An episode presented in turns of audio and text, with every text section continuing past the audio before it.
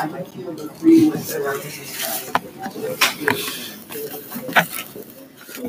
everybody, this is Deshaun Nixon. Thanks for joining me today. So, our topic for this afternoon is poetry, and today I'm going to be reading two of my favorite pieces written by yours truly. The first piece I wrote is called The Dog, the second is called Michael Jordan. Hope you enjoy.